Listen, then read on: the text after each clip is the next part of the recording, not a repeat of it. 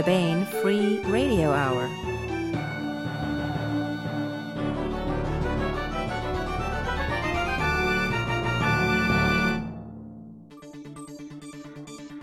On the podcast, ginger beer and a few billion dollars take humans to Mars. Mobile site beta testing madness and December books a leapin'. Plus, part 38 of the complete audiobook serialization of David Weber's Shadow of Freedom. All right now.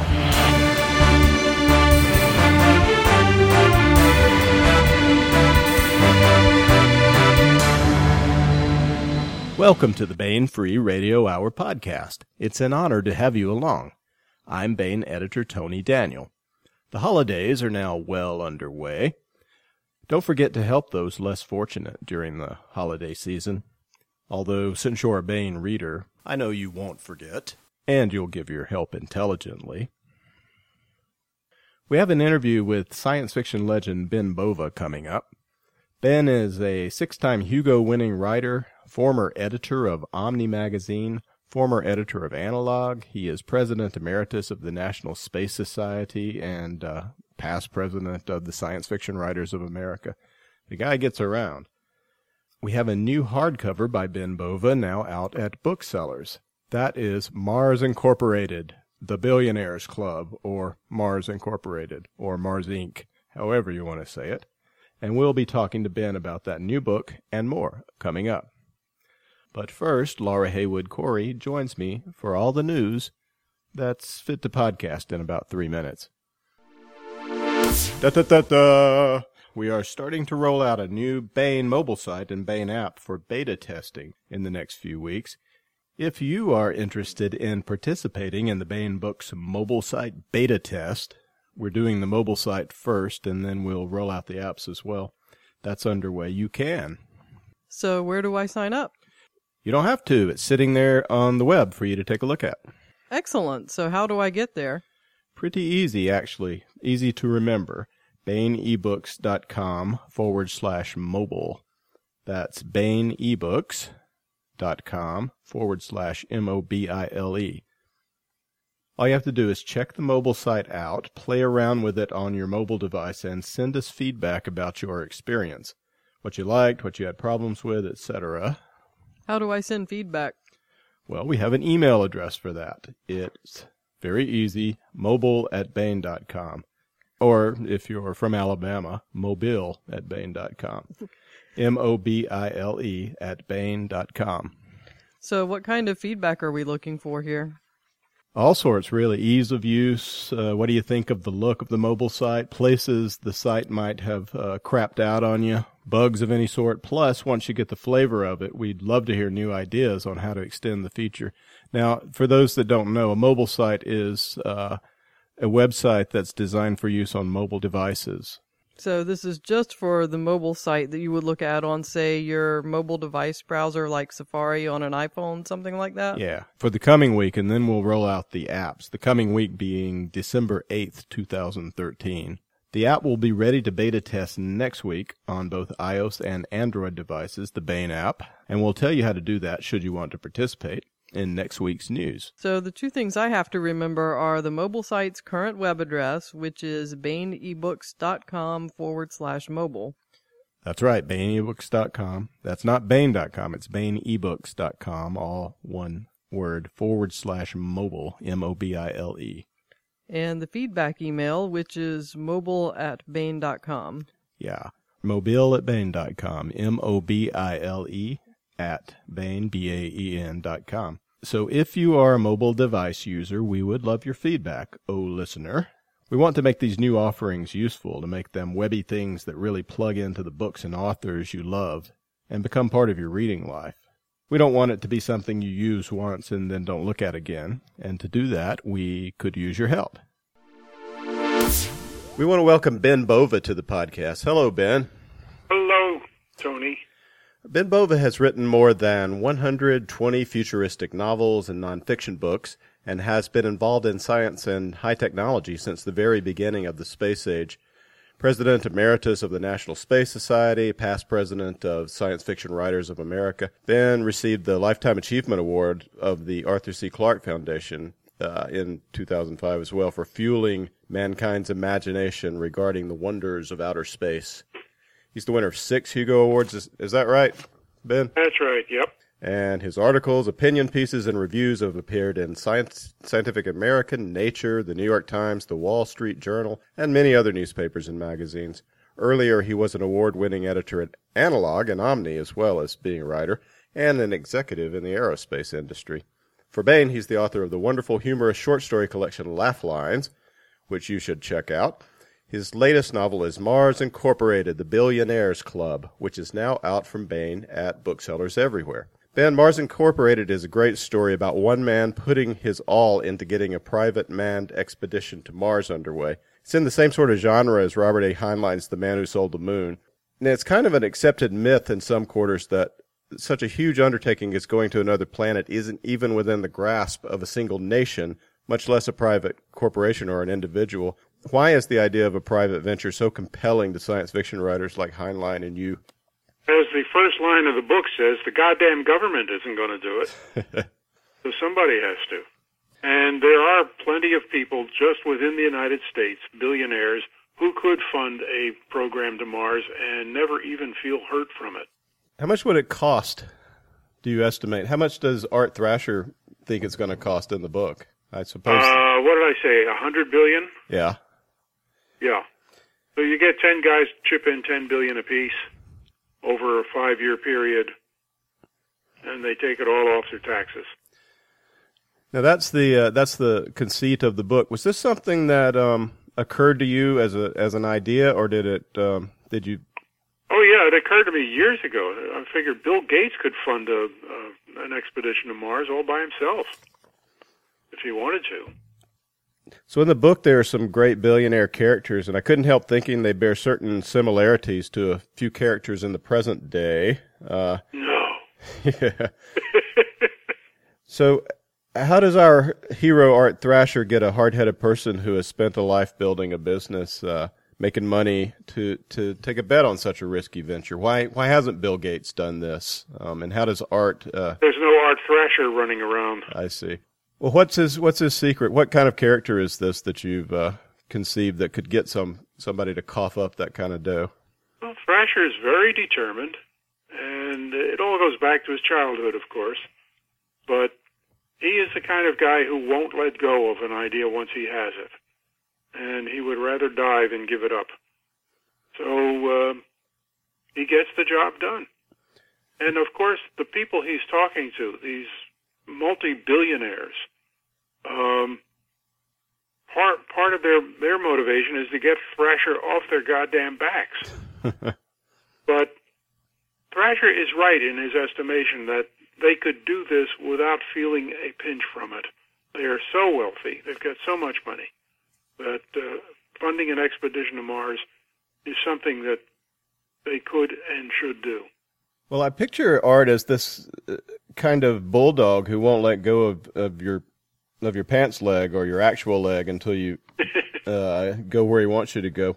Uh, can you tell us a bit about where his vision came from in the book and uh, what sort of well, man he is? Basically, he wants to show his father, who is dead, that he can do more than make money. Now, Thrasher is not a billionaire, but he's quite wealthy, and uh, he wants to uh, give Mars to his father, who always looked on his actions as a little uh, less than than he expected. Yeah, and his father, father was an academic. Yeah, yeah. And Art is a born businessman. So it's the classic case of the son who didn't really follow in the dad's path, still wanting to impress him, and the, the dad yes. just not being impressed. There are several different. Let's uh, let's step back and and can you give me the premise of the whole uh, billionaires club? Oh, it's simply getting together a group of American billionaires to chip in money to fund a manned expedition to Mars. There's no club per se. It's, it's just a sort of an informal group of people, some of whom hate Thrasher's guts and want him to fail.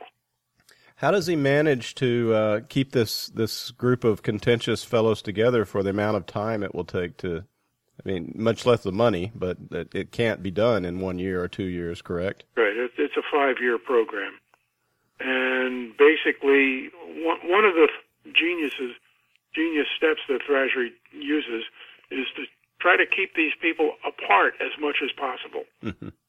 he doesn't really want them all there together. When he has board meetings of Mars Incorporated, that's when he really runs into trouble because then all the big shots are there and they all have their ideas and all have their uh, hopes and fears, and some of them have their knives sharpened for Thrasher. You're the president emeritus of the National uh, Space Society. I assume that you have some pretty uh, firm ideas about how a Mars mission might be accomplished. What are uh, some of the competing ideas, and why did uh, the one that you settled on here in the book? Is it something that you think is the right way to do it? Yeah, I think the simplest and safest way is to uh, assemble your Mars vehicle in orbit. You don't need to build great big heavy launch boosters. We've got plenty of boosters that can send up segments. And then you put it together in orbit, you test it in space, you send your crew, and off you go.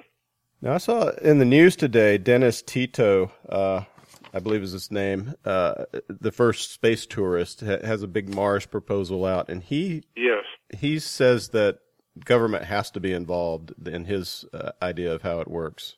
Um, there's also the Mars One idea, which is that you just go and stay. Are are these both flawed ways of doing it, or are they? Well, let's say they're not the way Art Thrasher would do it. yeah.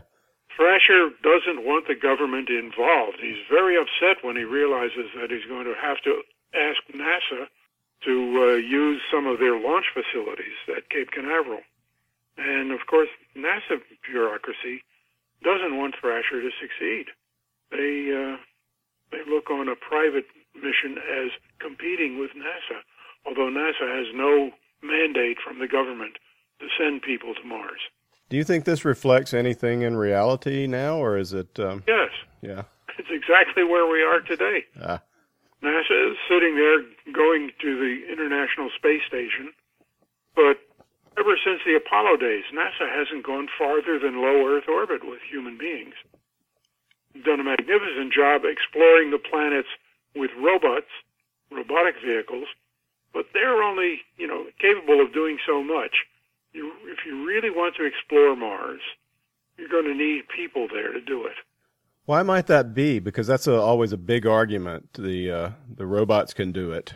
The robots don't do it by themselves. The robots have human directors, and directing a robot on Mars is a little tricky because it takes at least 15 minutes to get uh, an order from Earth to the vehicle on Mars.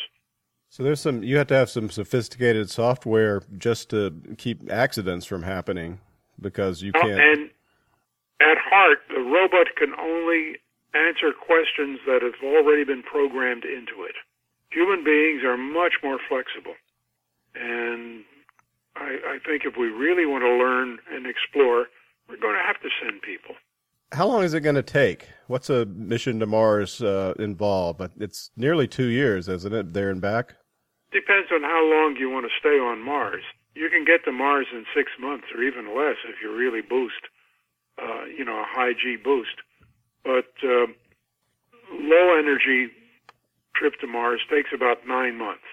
And then it depends on how long you want to stay on Mars and putter around. But it's nine months one way. Yeah. Maximum.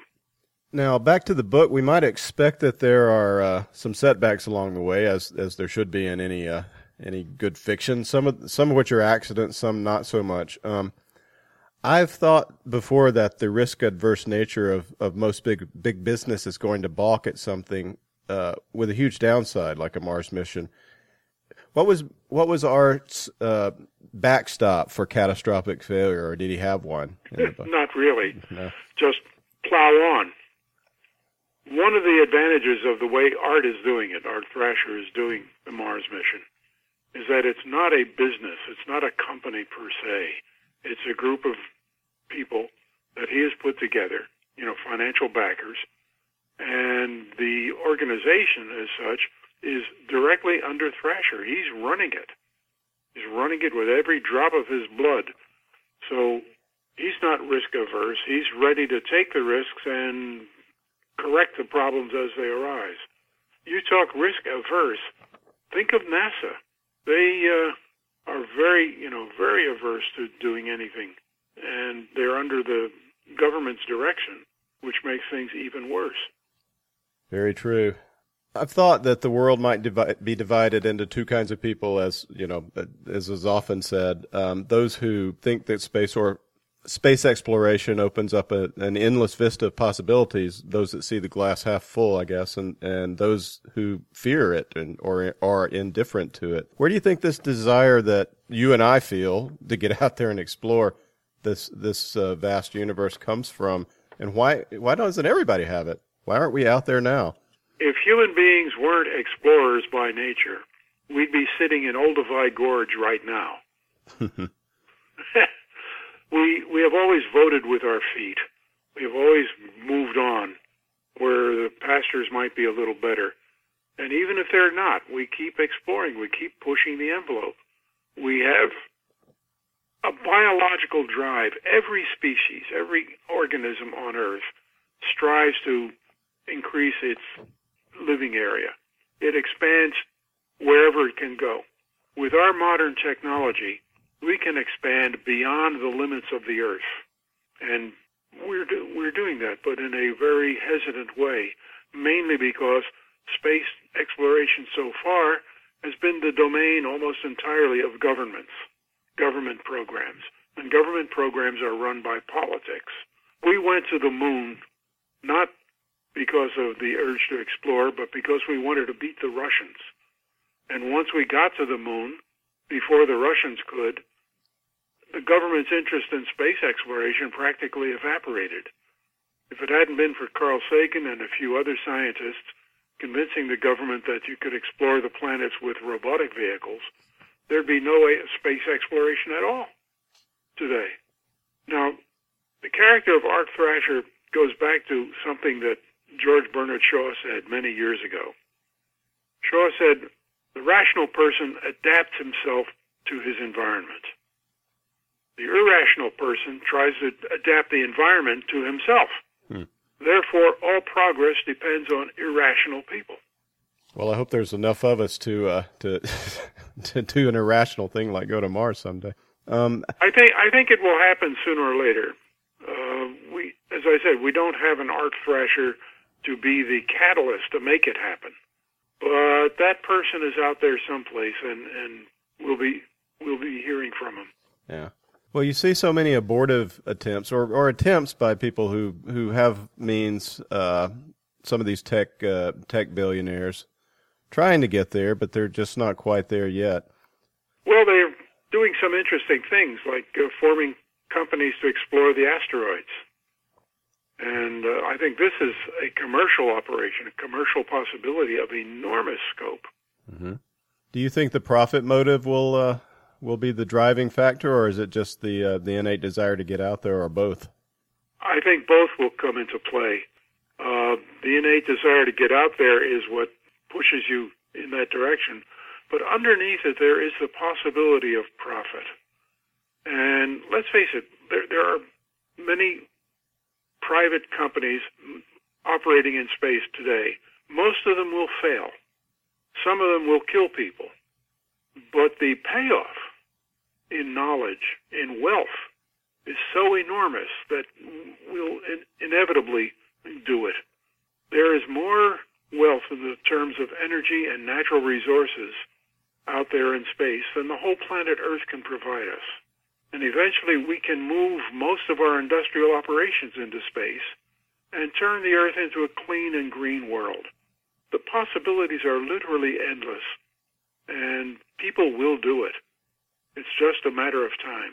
Let me ask you about your involvement in science fiction, just to uh, to change gears for a moment. You you're a rather storied presence in science fiction, I think, um, as a writer and an editor. What is it about this genre that would lead a man of your considerable skills uh, to vote to devote a career to it? the simple answer is I like it. um, is it related to that same idea of uh, of exploration, or it goes back to when I was 11 years old First time I went to a planetarium, and they turned off all the lights and turned on the stars, man, that turned me on too. And I've been active and interested in that area ever since, in astronomy, in astronautics, and those interests led me to science fiction. Back in the 1940s, stories about what it might be like to go to the moon, to go to Mars, and how the human spirit will react to these new possibilities. So that's what got me into science fiction, and I've been there ever since. Well, I happen to know we're bringing out another uh, Bova co-written book uh, because it's coming out next summer from Baen uh, called Rescue Mode that you're writing with NASA scientist Les Johnson. Can you tell us a bit about that? How it's uh, what it's about? It's a Mars book too, as well, isn't it? Yeah, it's it's sort of taking the Apollo 13 story and projecting it into a Mars mission, where on a mission to Mars the vehicle is damaged and they're too far away to turn back easily. They've got to go all the way to Mars before they can turn around and return. The things they go through, the repairs they have to create on the ship, uh, the bravery, the rivalries, the problems that they have, both human and technological, uh, make, I think, for a fascinating story. Having read it, uh, I think it's pretty great as well. Um, yeah, but you had some comments to make about it. Well, that's my job. But uh, that uh, it's a great story, and, and I love the twist that we can't reveal. But uh, it's it's a wonderful book as well. We're talking about Mars Incorporated now. Anything else that uh, that we might want to say about this? Uh, about art? About uh, what about those women in the story? Um, every Bova book I I come across often has this the man conflicted by two women he must choose from. Yes one sort of the, the the, more homey and nice type, and the other the the dazzling beauty. Why has this motif run through your fiction? Is it just a, a way to create drama? No, no. It, uh, it, it, human beings have men and women. You know, they're not just soft fellows. They're different from I've us. I've noticed that, yeah. And most of the characters that I write about are, are based on people that I know. They're never exact portraits they always are blends of different people. But uh, it would be a pretty dull story without women involved and without romance, which is spelled S-E-X. Uh, I agree. One other question about art. Uh, where did this ginger beer thing come from? He drinks ginger beer. It's such a big love ginger beer. You love ginger beer? Yeah. Yep. I first ran across it in Australia where they mix it with uh, brandy and they call it brandy and dry. And I found out that not only is it great with brandy in it, but ginger beer is also very good without brandy.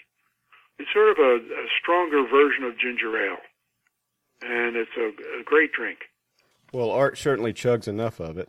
So, uh, well, you know, he's he's not the only person to do that sort of thing. Bob Guccione used to live on Diet Coke he would drink, God, gallons of it per day. Uh, that was back when uh, you were the editor at Omni that you noticed that, or? Yes. Ah. Bob never had a bottle of Diet Coke farther away from him than he could reach. Boy, that was an awkward sentence. well, what was um, one other question about the old days? Uh, how did you come to be editor at Analog? I've always found that a great story. Puzzled me as well. When John Campbell died, first thought that went through my mind was, there goes Analog, the best magazine in the business. And uh, suddenly I got a call from the management of Condé Nast Publications, which owned Analog at that time, asking me to come to New York and talk about being the editor. Uh, I knew that they were talking to lots of other people too. And lo and behold, they picked me. I uh, spent a year on the magazine uh, with some trepidation, but things were going very well. Circulation was climbing. Uh, the readership was very loyal. And I finally worked up the nerve to ask the guy who hired me why he picked me, because I knew that there are many other people in the science fiction field much better known than I, much more steady contributors to Analog than I was. But I got picked. And the man said to me, Ben, we up here in the management of Condé Nast, we don't know anything about science fiction or about analog. All we knew is that it makes a profit every month, and it's number one in its field. So we asked steady contributors to the magazine to draw up a list of possible editors. And each list we got from each of these different contributors had your name on it. So then I made it my business to read some of the fiction and nonfiction that each possible candidate had written for the magazine. And Ben, he said, you're the only guy I could understand. so, so clarity, you know, growing up on newspapers was an important asset. Yeah. Well, that's the uh, that's some of the beauty of the prose of Mars Incorporated too. It's it's straightforward, it's action driven, and and yet it, it has feeling and, and verb behind it. So the book is Mars Incorporated, The Billionaires Club. It is out in hardcover and ebook from Baen and at booksellers everywhere. Ben, thank you so much for being with us today. Thank you, Tony, for everything. And now we continue with our complete audiobook serialization of David Weber's Shadow of Freedom. This portion of Shadow of Freedom is provided by Audible.com. Get the complete audiobook at audible.com now. If you're not a subscriber, you can get the entire audiobook free or choose from more than 100,000 other titles when you try Audible free for 30 days. Okay, here's what has gone before. After a fierce war, Honor Harrington's star kingdom of Manticore has entered into a simmering low-level conflict with the ancient aristocratic Solarian League. The Solarian League is crumbling, and on the verge, a region at the edge of its empire, rebellion is brewing. The Solarian Office of Frontier Security is in charge of keeping the peace on the verge. Brutal tactics and puppet dictatorships are par for the course for the OFS. Rebels opposed to the oppressive regimes can't hope to match the military might of the OFS, which backs them up, without outside aid. Aid they are receiving in the form of weapons drops by agents claiming to represent the Star Empire. But it's a ruse. These agents actually serve the shadowy Mesan alignment, eugenic supremacist, who wish to see the Solarian League and the Star Empire at war. Royal Manticoran Navy Admiral Michelle Henke, Countess Goldpeak, commands the RMN forces in the nearby Talbot Quadrant. Goldpeak is sympathetic to the rebels, but is looking for the right place to strike a blow on their behalf. Now that she has discovered the series of false promises made by Mesan agents masquerading as Star Kingdom operatives, Goldpeak is ready to move against the outermost Solly system. And when couriers from resistance movements arrive requesting aid promised by lying Mesan agents, Goldpeak seizes the opportunity. Here is part 38 of David Weber's Shadow of Freedom. Chapter 28 Yes, Augustus? What can I do for you this morning? Dame Estelle Matsuko, Baroness Medusa asked with a smile. The expression felt a bit strange, but not because she wasn't happy to see the face on her com, although there'd been a time when Augustus Khumalo hadn't been her favorite person. Those days were gone. It was just a bit hard to find a lot of things to smile about in the wake of the dispatches which had finally reached Spindle two T days ago. Close to two million dead. Two million more dead, even if most of them were from the other side. And confirmation that the Star Empire truly was at war with the Solarian League wasn't the sort of news that made someone want to turn handsprings of delight. Still, it's better than having the two million dead on our side which is what those Solly bastards had in mind, she reminded herself grimly. And at least the Solarian League's present management obviously can't find its own backside with both hands. That's a two-edged sword, since it means they're unlikely as hell to realize the smart move would be to rethink their policies and let both of us back away from a war that's going to get God only knows how many more people killed. But if they're bullheaded and arrogant enough to keep right on pushing harder instead, it looks an awful lot like they are, then thank God they're at least incompetent about it. And having Haven, haven on our side for a change is a lot better than a kick in the head, too. Good morning, milady. Admiral Khumalo responded. Sorry to disturb you this early, but I've just received dispatches from Admiral Goldpeak. There was something a little peculiar about his tone, Medusa thought. Under the circumstances, I thought I should probably share them with you as soon as possible. Is there a problem? she asked, her smile fading. Not any immediate problem, no, he replied. But it's definitely something we're going to have to deal with, probably in the not too distant future. And I guarantee you, you're going to think it was as unexpected as I did. I'd feel a lot better without that qualifier immediate, and I'm not all that fond of unexpected now that I think about it, she said sourly. He nodded and she sighed. Should I roust out Joachim or Henry for this?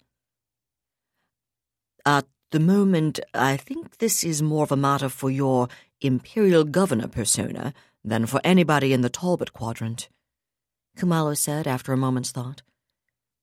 It may be appropriate for you to bring them in later. In fact, I think it probably will be. But for right now, I think you should hear about this yourself before you decide what else to do. You're not making me feel any happier here, Augustus, she said dryly as she tapped a command to open her daily calendar in a window in the corner of the com display. I've got just under an hour and a half clear starting now, she told him. Can you get here in that window? And if you can, should I see about clearing the rest of the morning? I can be there in thirty minutes, he replied. As to how long this is going to take, in some ways your guess is as good as mine. It could take a while, though. Wonderful. Should I ask Gregor to sit in? Actually, I think that would be a very good idea.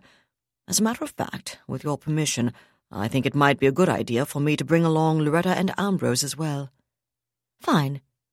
In that case, I'll see you here in Government House in half an hour. Admiral Khumalo, his chief of staff, and his senior intelligence officer actually arrived in barely twenty minutes. In fact, Gregor O'Shaughnessy had reached Medusa's office less than five minutes before the three naval officers were ushered through its door.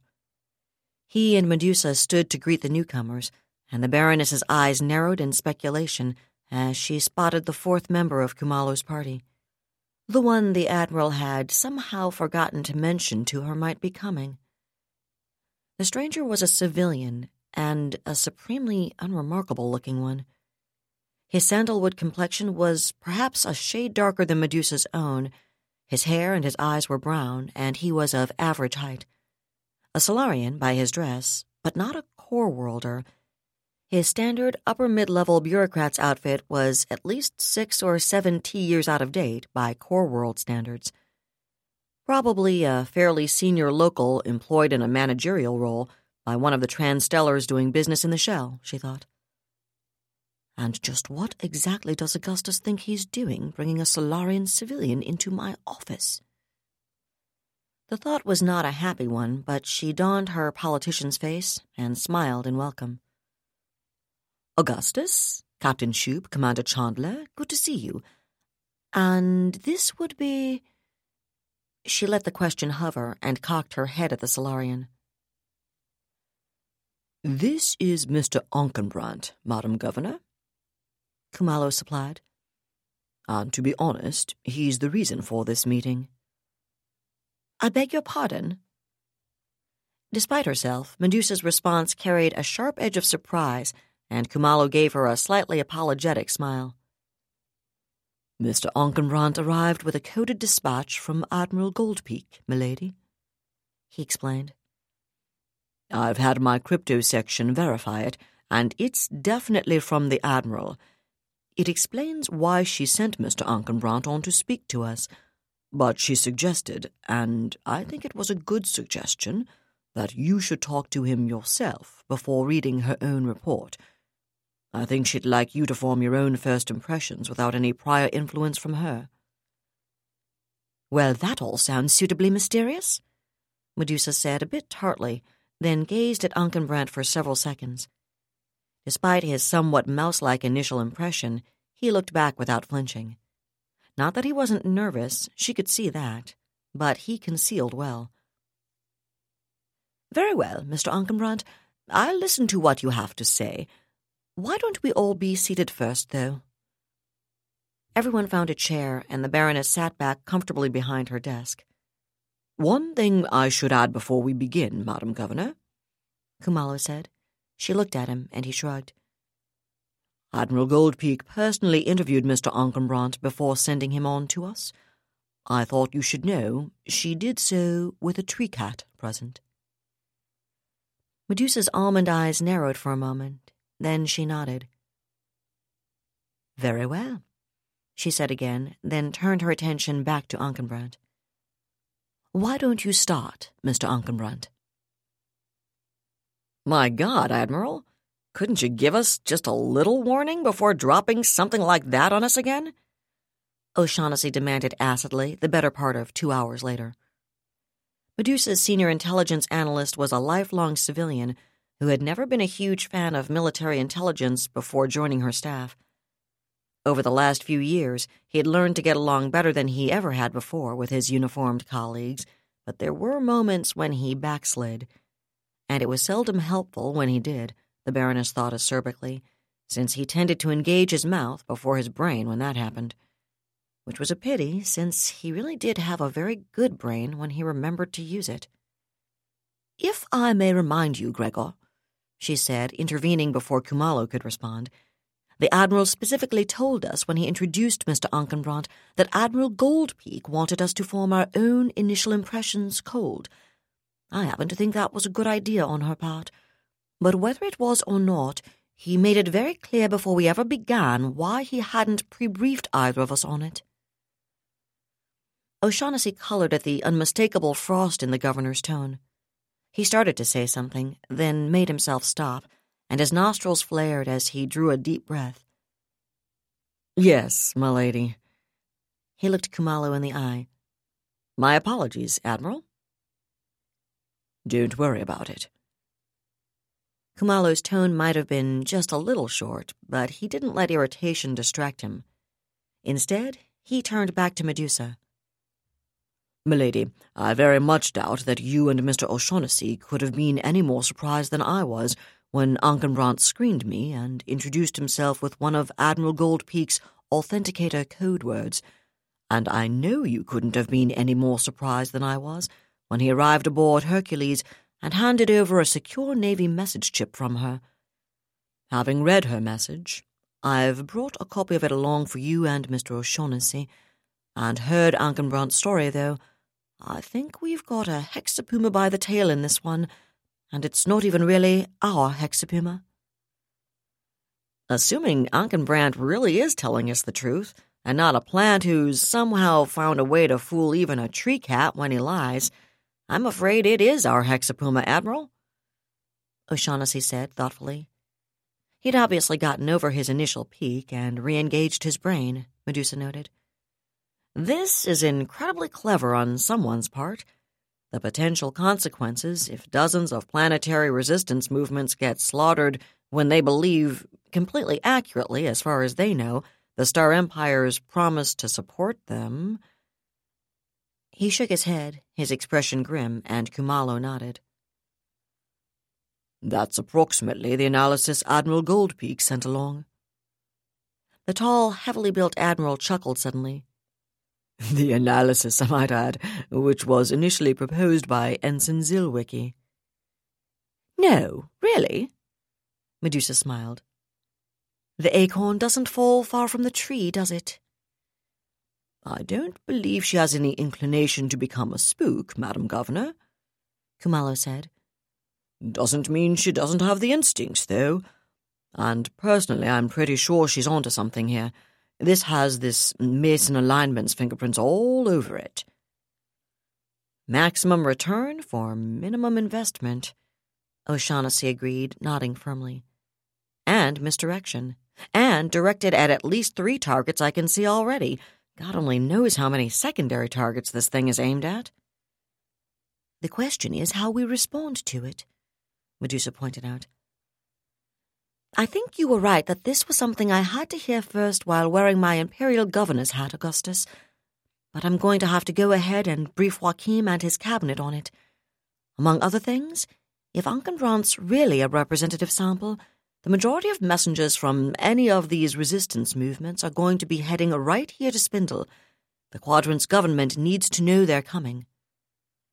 Khumalo nodded, and Medusa pursed her lips, thinking for several moments. Then, should I assume Lady Goldpeak sent a recommendation along with her report? She did, Madam Governor. And you're not going to tell me what it was unless I pull it out of you with a pair of pliers, right? A simple order to come clean will do, Madam Governor, Khumalo said with a smile. Still, I have to admit I'm curious to see whether your response parallels hers. All right, I'll give it to you. Her own smile faded and her eyes hardened. I think we need to send back orders to treat any messenger from a genuine resistance movement.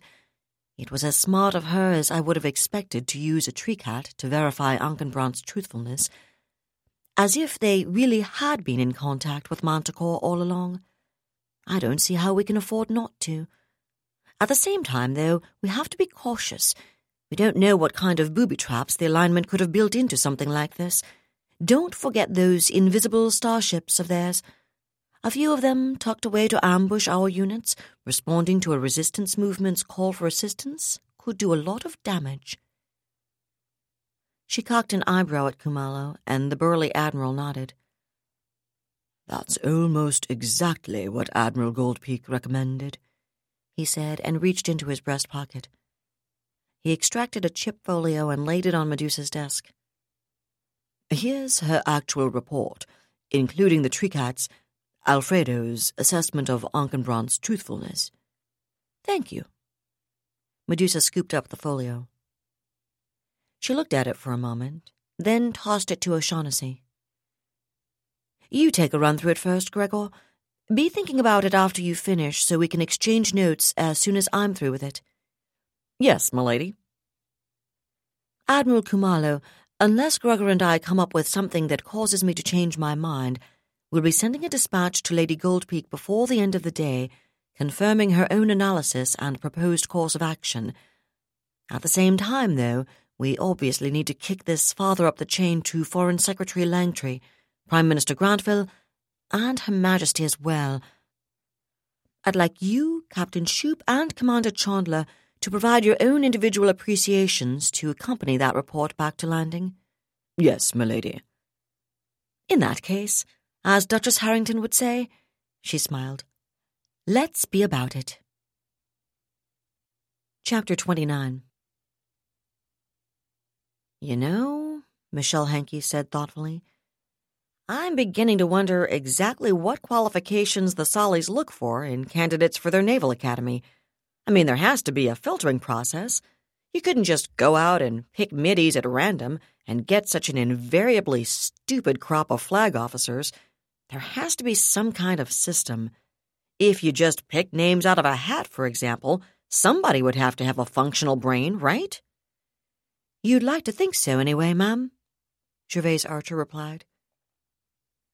He'd been working quietly on his minicomp when the dispatches couriered to Tillerman from Spindle arrived. May I ask what prompted the observation at this particular time, though? Oh, you certainly may, she said much more grimly, and entered a command. The dispatch she'd been viewing appeared on Gervase's display and his eyes widened slightly as he saw the security header. He started to ask her if she was sure about giving him access, but quickly changed his mind. Countess Goldpeak didn't make that sort of careless mistake. Besides, as her flag lieutenant, he needed access to all sorts of information that didn't generally come the way of someone as junior as he was. The message had come directly from the Lynx terminus, relayed to the Tillerman system, and addressed to Admiral Bennington for his information, since the Lynx CO hadn't been aware the Countess had moved to that system herself. The addressee list in the header showed the same message had been sent to Admiral Khumalo and Baroness Medusa in Spindle. It would have reached the Quadrant's capital star system just over two weeks ago, but the decision to copy it to Bennington and Tillerman meant 10th Fleet CO had gotten the information at least four or five days sooner than she would have if she'd had to wait for it to be relayed from Spindle. Now Gervase sat back, reading quickly, and his expression grew bleaker with every sentence. Then he came to the tabular data at the end. Shit. He blushed suddenly, that dark magenta shade only a true redhead could accomplish, and looked up. Sorry about that, Mom, but. But. But shit, she said, nodding. I've heard the term before, even used it on occasion, Gwen, and I can't say I fault your word choice. What was the lunatic thinking? Gervase shook his head. I don't think even Crandall would have fired in a situation like that. I'm not so sure there's anything Crandall wouldn't have done, said Michelle. On the other hand, you may have a point. And apparently there's been some speculation back in Manticore about just how he might have been helped into doing it. More of that mind control stuff, ma'am? Gervase's tone mingled disgust, apprehension, and doubt, and Michelle shrugged. I don't know, Gwen. Nobody knows what the damn stuff is, or exactly how it works, and we're way behind the curve out here, thanks to how slowly information from home gets to us. According to the most recent speculation Duchess Harrington shared with me, it's not really mind control, though, and I have to wonder whether or not it would be capable of arranging something like this. Michelle sat silent for a handful of seconds, eyes narrowed and lips pursed, while she considered the possibilities. Then her eyes refocused, and she shrugged again. I'm afraid the most important point isn't why he did it, but that he did it, she pointed out. The cat, as my mother was always fond of saying when someone screwed up, is definitely amongst the pigeons now. Pile this on top of what happened to Crandall, and everybody's on the back of the Hexapuma. So if we don't want to end up inside, or to lose a few fingers and toes to it at least, I think it's time we do something a bit more proactive than just waiting around for the next Solly fleet to sail obligingly into disaster. Yes, ma'am. Gervase nodded in understanding. Do you want me to set up an electronic conference, or would you prefer to have them over for supper tonight? A rule I learned from Duchess Harrington a long time ago, Gwen, Michelle said with a smile. Two rules, actually.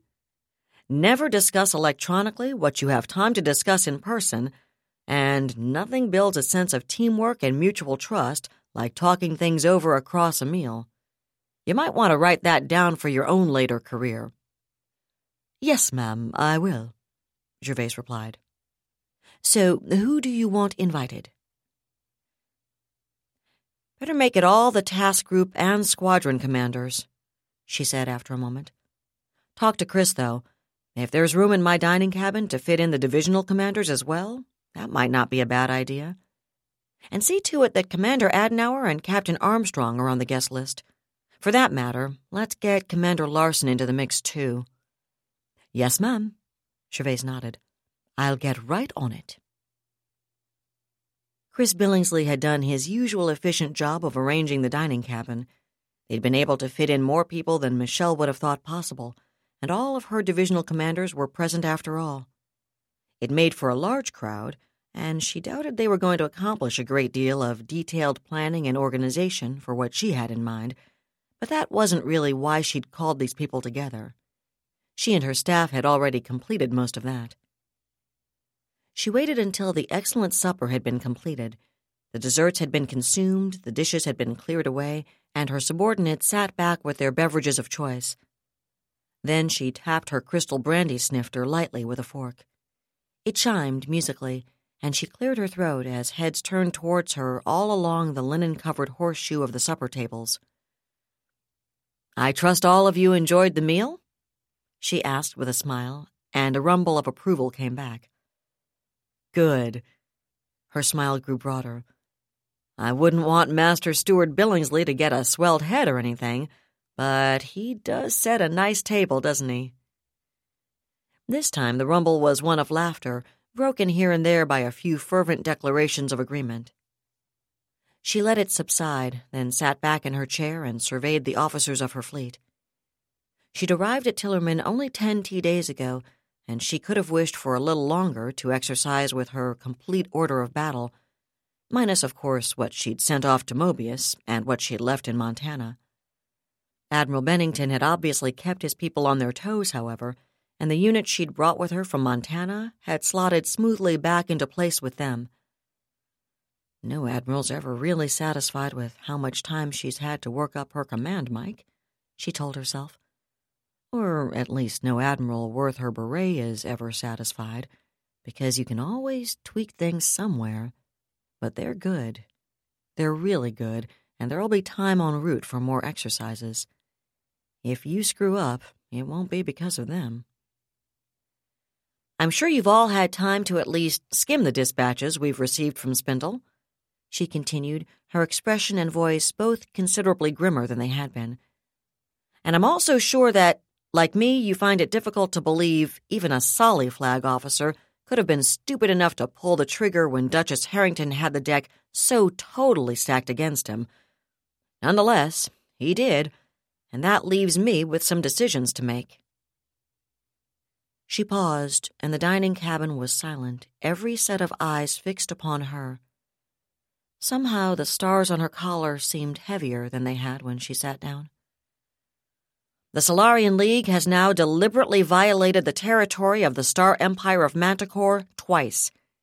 Both of those violations were clearly pre planned acts of military aggression in what the perpetrators believed would be overwhelming force.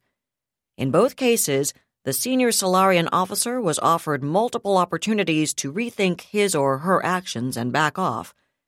In both cases, the officer in question chose not to do so. The Star Empire sought a diplomatic resolution to this confrontation, which, I remind all of us, began when a Solarian admiral destroyed a Manticoran destroyer division in time of peace and without warning from the beginning. The Solarian League has declined to meet our efforts even halfway. I realize there's considerable evidence to support the idea that the League is being manipulated by this Mesan alignment. In fact, I believe that to be true. But however it's happened, we've been placed on a collision course with the Solarian League, and it shows absolutely no sign of being willing to turn aside. Moreover, Mesa couldn't manipulate the League into such actions if the League weren't already primed for them and corrupt enough to find them a comfortable fit. She paused once again, briefly, letting eyes like brown flint sweep the assembled faces. What we face is a war against the largest, most populous, most powerful star nation in history. Not a confrontation, not a conflict, not a crisis. Not any longer a war. And wars, as we've discovered against the People's Republic of Haven, aren't won by standing on the defensive. At the moment, we enjoy a crushing combat advantage. How long that advantage will last is impossible to estimate, and it seems evident to me that it's our duty to our Empire and our Empress to use that advantage as decisively as possible and as quickly as possible and it's also this fleet's specific responsibility to safeguard the star systems and citizens of the Talbot Quadrant. The best way to do both of those things, in my opinion, is to take the war to the Sollys. We didn't start it, they did, and now they can deal with the consequences of their own actions. Her voice was ribbed with battle steel, and her face might have been carved out of obsidian. Most of the officers listening to her knew she had been given no new orders along with the dispatches, that what she was truly proposing was to act entirely upon her own initiative. Yet they also knew the Manticoran tradition was that flag officers were expected to exercise their initiative. Not normally in situations with the potential consequences this one offered, perhaps, but still. I propose to move upon the Meyers system as soon as possible, she said flatly. 10th Fleet will depart Tillerman no later than 36 hours from now. Our mission will be to force the surrender of Commissioner Verrocchio and the entire Madras sector. My intention is to neutralize this sector as a potential base for operations against the Talbot Quadrant and to position ourselves to threaten the League's flank in order to force them to split their attention between us and any additional future operations against the Old Star Kingdom or our allies. I've already dispatched a request to Spindle to send forward additional ground forces from the Quadrant Guard's new training programs as quickly as possible to serve as garrisons. With them to provide a boots on the ground occupying force, and LACs and missile pods to provide a space based deterrent to anything short of a heavy Solly battle squadron, we should be able to secure the sector and thus protect the Talbot quadrant and cover our backs. I anticipate that once we've done that, we will move on towards additional objectives in the Verge or even into the Shell. She paused once more and inhaled deeply.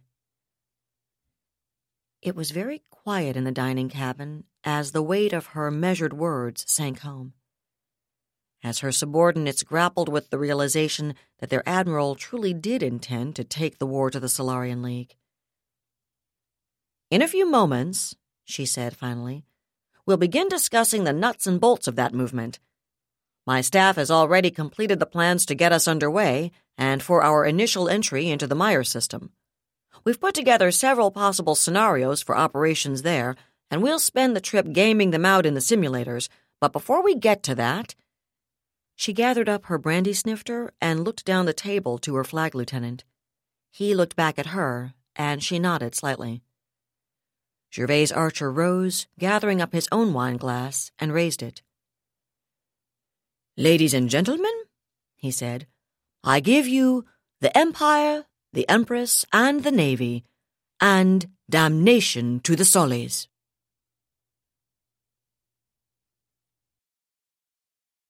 That was David Weber's Shadow of Freedom, Part 38, read by Allison Johnson.